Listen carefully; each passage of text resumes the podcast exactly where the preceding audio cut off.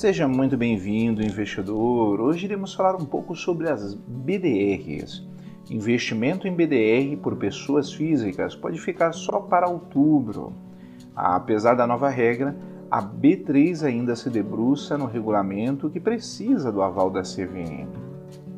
Mas antes de entrarmos nesse assunto, se você ainda não é inscrito no canal do Investidor BR no YouTube, não deixe de se inscrever no canal e ativar as notificações. Assim você vai receber as nossas novidades. Lembrando que todos os dias são postados diversos novos vídeos aqui no canal sobre o que há de mais importante no mercado financeiro. Acompanhe também o nosso podcast Investidor BR nas principais plataformas de podcast.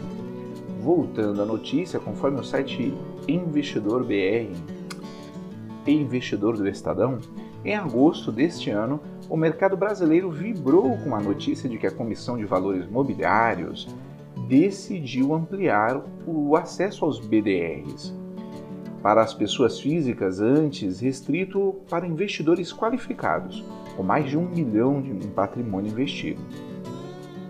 As novas regras entraram em vigor nesta terça-feira, 1 de setembro de 2020, mas o acesso para acontecer até outubro. Segundo estimativas da B3, a bolsa ainda trabalha na conclusão do regulamento dessa operação, que também precisará de aprovação do órgão regulador. Todas as mudanças já estão em discussão com a CVM para protocolar o quanto antes. Assim que essa fase passar, a CVM tem um período para a aprovação Nessa expectativa é que até outubro todos esses trâmites sejam autorizados, diz Felipe Paiva, diretor de relacionamento com clientes da B3. O BDR consiste em um certificado que espelha um valor mobiliário negociado no exterior, que pode ser uma ação ou um ETF. A vantagem é que os investidores podem investir de dentro do Brasil em empresas negociadas em outros países sem a necessidade de abrir conta em corretoras estrangeiras, o que leva tempo, dinheiro e burocracia. Neste primeiro momento, a bolsa trabalha apenas com, no regulamento de BDRs de ações. Os esforços se concentram, sobretudo, na definição dos mercados conheci conhecidos, uma exigência da CVM para a proteção dos novos investidores na prática, são os ambientes onde esses valores mobiliários originais são negociados, como as bolsas de valores de outros países que precisam ser reconhecidos pelo órgão regulador brasileiro.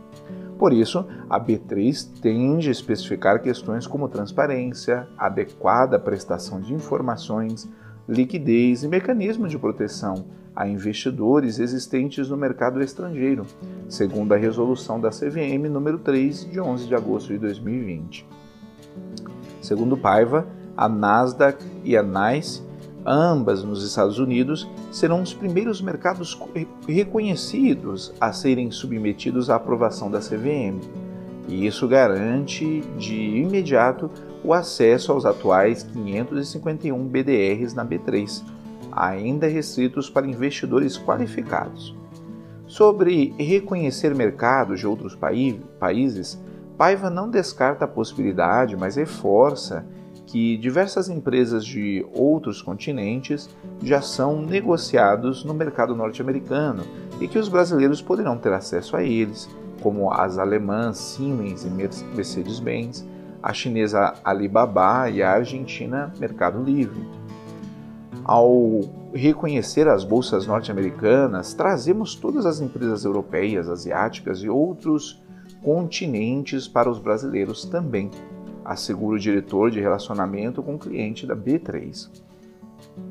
Além do mercado de ações, as regras da CVM facilitam também o acesso aos BDRs de ETFs, que são os Exchange Trade Fund, fundos atrelados a índices, como o caso do Ibovespa ou do S&P 500.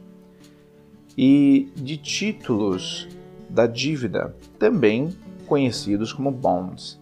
Contudo, esses ficarão para um segundo momento, uma vez que a bolsa se esforça neste primeiro momento nos lastros de ações. Estamos direcionando os esforços para liberar todos os 551 BDRs o mais rápido possível. Depois vamos intensificar essa agenda com os outros dois instrumentos, tanto divididas quanto ETFs, tanto de dívidas quanto de ETFs. Esclarece Paiva sem citar prazos. O diretor também explica que, para estas duas classes de ativos, a bolsa também analisa o reconhecimento de outros mercados. Avaliamos também se existem outras localidades que precisam ser ampliadas, mas com foco nos ETFs e dívidas. Afinal, grande parte das ações de empresas, mesmo europeias ou asiáticas, já estão nos Estados Unidos, justifica ele. Como ficarão as regras das tributações dos BDRs? Há dois aspectos a se observar na tributação de BDRs. O primeiro é o de ganho de capital, com cobrança de 15% de imposto de renda sobre ganhos, independentemente do valor alcançado no mês. Ou seja, se o investidor ganhou mil reais investindo em BDR da Tesla, ele terá que descontar 150 reais de imposto de renda. Essa regra se difere do que é válido hoje para as ações, pois a cobrança dos 15% só é devido para ganhos acima é, mensais superiores a 20 mil reais. Contudo, assim como vale para os papéis, o investidor poderá utilizar a regra de compensação de ganhos e perdas com os BDRs, um incentivo do mercado de renda variável. Neste caso, é preciso analisar o que se teve de prejuízo e de rentabilidade no mês e só descontar os 15% de imposto de renda sobre os ganhos. O segundo aspecto é o pagamento de dividendos, que nos Estados Unidos tem um desconto de 30%. No Brasil, não há um recolhimento de imposto. Outra possibilidade de desconto em dividendos vindos dos Estados Unidos que ainda está sendo estudado pela B3 é o Carnê-Leão. Ele consiste em uma forma de recolhimento mensal de imposto de renda de pessoas físicas no Brasil. O que vale hoje enquanto o regulamento não é aprovado?